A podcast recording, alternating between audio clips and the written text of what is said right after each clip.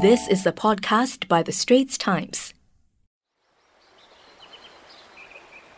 Welcome to Green Pulse, a podcast series by The Straits Times where we analyze the beats of the changing environment, from biodiversity conservation to climate change. I am Audrey Tan, and today my co host is Assistant Foreign Editor David Fogarty. Today, our guest is Professor William Chen, the Michael Fam Chair Professor and Director of the Nanyang Technological University's Food Science and Technology Program. Our podcast today is a topic that is really close to the hearts of many Singaporeans food. Yeah, Absolutely. absolutely. In August, an international panel of scientists released a report which highlighted how climate change and poor land management practices threaten the world's farmlands and food security. But, David, since you covered the report, maybe you can tell us a little bit more about what they said. Thanks, Audrey. Yes, and you're totally right. We all love our food. And the United Nations Intergovernmental Panel on Climate Change earlier this month released a landmark report showing just how seriously the way we produce food is affecting our planet. Now, we love beef, we love durian, our rice, all the things we really like to consume. But the way we are growing them, in many cases, is damaging the land. So, for example, it's causing soil erosion. Add to that the impacts of climate change, for example, worsening droughts, more extreme rainfall. These are also meaning that the food supply chain is also becoming more tenuous and also increasing food costs. So, what the report, this group of scientists have said that we have to change the way we grow our food to make it less environmentally damaging, much more kinder to the landscape. And this will also help us minimize the risks from climate change as they get worse. The bottom line here is we need to feed a lot more people on the planet going forward, and we need to make sure our food supply chains are much more robust. Thanks, David. Professor Chen, you are a Singaporean and you're also a scientist who studies food security. So, I mean, in light of the recent IPCC report, can you just tell us what aspects of the report do you think is of most concern for Singaporeans? Thank you, Audrey, for inviting me here. I guess of relevant to Singapore's uh, food security will be potential food supply disruption and carbon footprint on the cost of food production and the supply chain, as David rightly pointed out, and more importantly, also about food waste management. Okay. The report was quite broad in terms of how we consume beef and other livestock, and also about the land required to grow crops. And I think one thing that many Singaporeans can identify with is durian.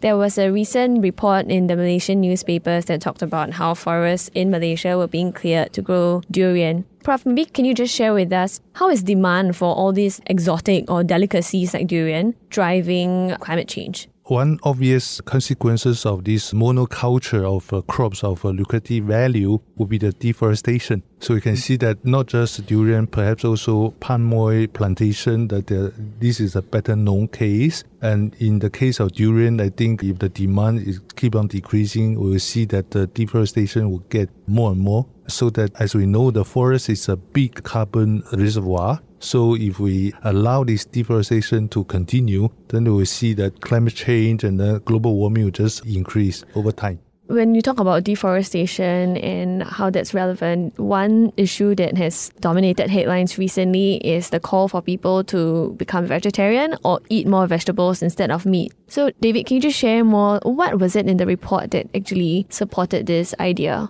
Plant based diets, growing them involves production of much fewer emissions, basically. So, be it maybe tofu is probably not the best idea because a lot of soy comes from Brazil and it involves a lot of deforestation. But certainly eating more plant based proteins, more fruit and vegetables, which doctors will tell you is a good idea anyway. If you eat really meat heavy diets, it's quite hard on the digestive system. So, if you look at the amount of energy that goes into growing a lot of grain based crops, for example, it's much less than growing, say, a kilogram of beef, which takes a lot more grain, takes a lot of water. Beef farms, particularly in, say, in Brazil, have also been involved in a lot of deforestation. So, beef is basically it's a double whammy. You have to cut down the forest, which is a major carbon sink. It soaks up a lot of carbon. It's also very rich in, in plant and animal species. And then you just create this sort of monoculture with cattle grazing. So the land doesn't really take up much carbon anymore. It's also much more vulnerable to extreme heat and flood situations. And also, when you remove the forest, you also change the local climate. So basically, it's just a bad idea. Whereas if you have much less intensive farming or much less damaging, I would say, you're going to be a little bit happier about what you're eating. So, Prof. Chen, you have some figures, right? What is the science behind this? So as uh, David already pointed out, feeding the cow require a lot of crops which compete with our food supply. So for example, in the US, we know that only 20% of cropland are producing for consumer consumption, whereas 80% of it actually is to produce feedstock for cattle, lambs, all these. So you can see that the things can improve. Plant-based protein is one of the alternative because you consume much less energy and with much lower carbon footprint. With all this uh, new technology, it can be as tasty as a beef steak. Prof, I mean, you mentioned that in the US, for example, only 80% of their cropland is used to grow food for cows and other livestock. But what is the feed conversion rate? You know, like how much grain do you have to grow in order to produce one kilogram of beef, for example? Right. For example, we know that to produce one kilogram of beef, you need about roughly 10 kg of greens. And at the same time, one kg of beef, to produce one kilogram of beef, you actually produce, generally rather, 65 times more CO2 compared to growing a same 1 kg of potato. So you can see that the carbon footprint to animal farming is really much higher than the plant-based farming. And uh, cows and sheep and other ruminants also produce a lot of methane, which also further fuels Ah, climate yes, change yes, too, I guess. This too. is uh, through the fermentation uh, inside the stomach. So this methane, as David pointed out, actually uh, even worse than CO2 in terms of uh, contributing to the global warming.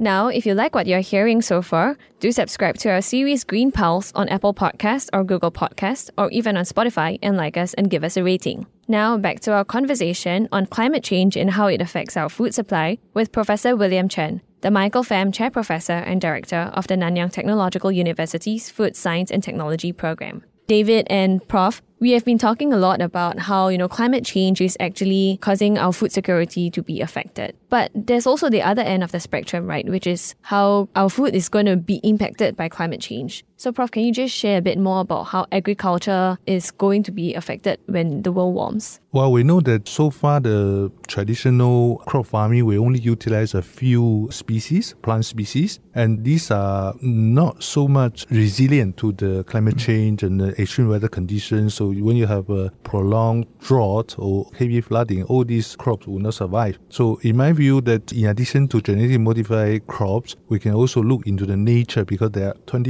25,000 other species of underutilized crops that we can explore which since they're already in nature, they may be perhaps also more resilient to these extreme weather conditions. So, David, I mean, when you were reporting on the IPCC report, you spoke to a couple of scientists, and um, what did they say about how various regions are going to be affected by climate change in terms of their food security? Let's take Singapore and the, and the tropics. I mean, it's already very warm in this part of the world. And one of the key findings is that a lot of crops kind of at their limit, their physiological limit, if you like, of heat tolerance. So if you start pushing the thermometer up even higher, yields start to fall because the plants become a lot more stressed. Now, as the professor rightly pointed out, in nature there are still lots of native varieties that perhaps can be crossbred to give farmers varieties that are a bit more tolerant. But one leading agricultural scientist I spoke to in Australia said that basically there are still limits that you can push things to, that crops that grow on a 40 degree day are not going to have a very good time. So, yes, you genetically you might be able to change things to a certain degree, that there are limits. And the other thing, too, is of course, you're going to get more extreme or prolonged droughts. So just think of the current sort of dry spell in Singapore, everybody sort of feeling the impacts of the heat and it's very dry and dusty. Imagine that getting a whole lot worse. And then imagine the opposite when we get these terrific rainstorms. So that really makes life extremely difficult for farmers and it makes difficult for people who running restaurants who have to buy the goods to supply the, the food courts. I'd like to add on David's point, which is excellent, is that in addition to this, looking into natural crops, which are maybe resilient to climate change, we could also look for solutions, urban solutions, like for example, mm-hmm. indoor farming Yeah, yeah. and the urban farming, which are sort of insulated from the environment. Therefore, we can mm. monitor the condition and then control the growth, of these things. So that would be another solution. Perhaps in addition to this exploration of new crops and urban farming solutions, we could also look into other no plant-based protein sources, like for example, microalgae, insect. All these can be actually grown and farmed under conditions which are resilient to climate change. So, as a small island state, Singapore, we are very, I mean, food security is an issue of concern for us, right? We don't have large acres of land to grow crops. We don't have a lot of space to rear cows for food. So in Singapore, we import actually more than 90% of our food. And from the governmental level, they have a series of strategies to improve our food security, whether in terms of diversifying our food sources or where we import from, boosting local farming capabilities as a kind of buffer in case of any global food supply shocks. Is there any other pillars that you think that the government is looking at to improve our food security, Professor? Perhaps uh, we could also push for better education or consumers' awareness of this uh, food security. For example, let people be more acceptable to a new choice of the diet. Like, for example, a plant based protein to replace the red meat in our daily diet and things like that. Yeah, that's an excellent point. I mean, people need to understand the alternatives and that they're not perhaps as horribly tasting or scary. So, I don't know, maybe satay, impossible beef, or other different sort of recipes for people to try. But the other thing, too, I think education is to just reminding people where the food actually comes from. When you go to a food court, there's a great variety of food, but you never really stop to think of where it all came from. So if you're sort of reminded that beef or pork is actually very emissions intensive, when if you went to sort of a less emissions intensive or, or, more environmentally friendly sort of diet, you might sort of have a better appreciation of how food is grown and make better choices in the future.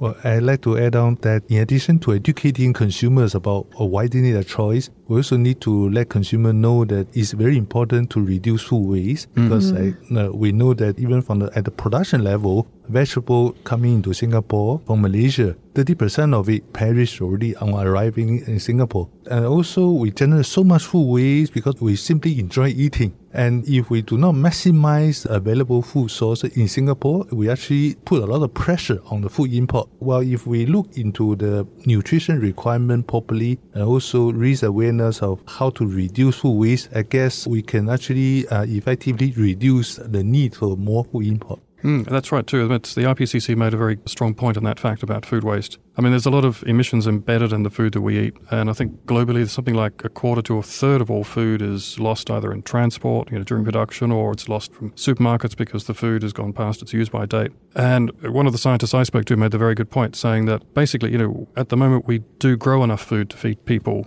but because we overproduce, that means we're producing more emissions than we should be, which is further driving climate change. So if we became a lot more sort of conscious about what we ate, maybe didn't order so much. So when you go to the hotel buffet in the morning for breakfast, you know, don't overload your plate. Just eat what you need. So, while reducing our food waste is a call to action that all of us can carry out. So, thank you, Professor Chen, and thank you, David, for joining us on our show. Thank you for having me here. Thanks, Audrey. It's great. Well, that's a wrap for Green Pulse, and we hope you enjoyed our discussion. That was an SPH podcast by The Straits Times. Find us on Spotify, Apple or Google Podcasts, or streaming on Google Home. Do feedback to us at podcast at sph.com.sg. You can also check out more podcasts on various topics at The Straits Times and The Business Times online.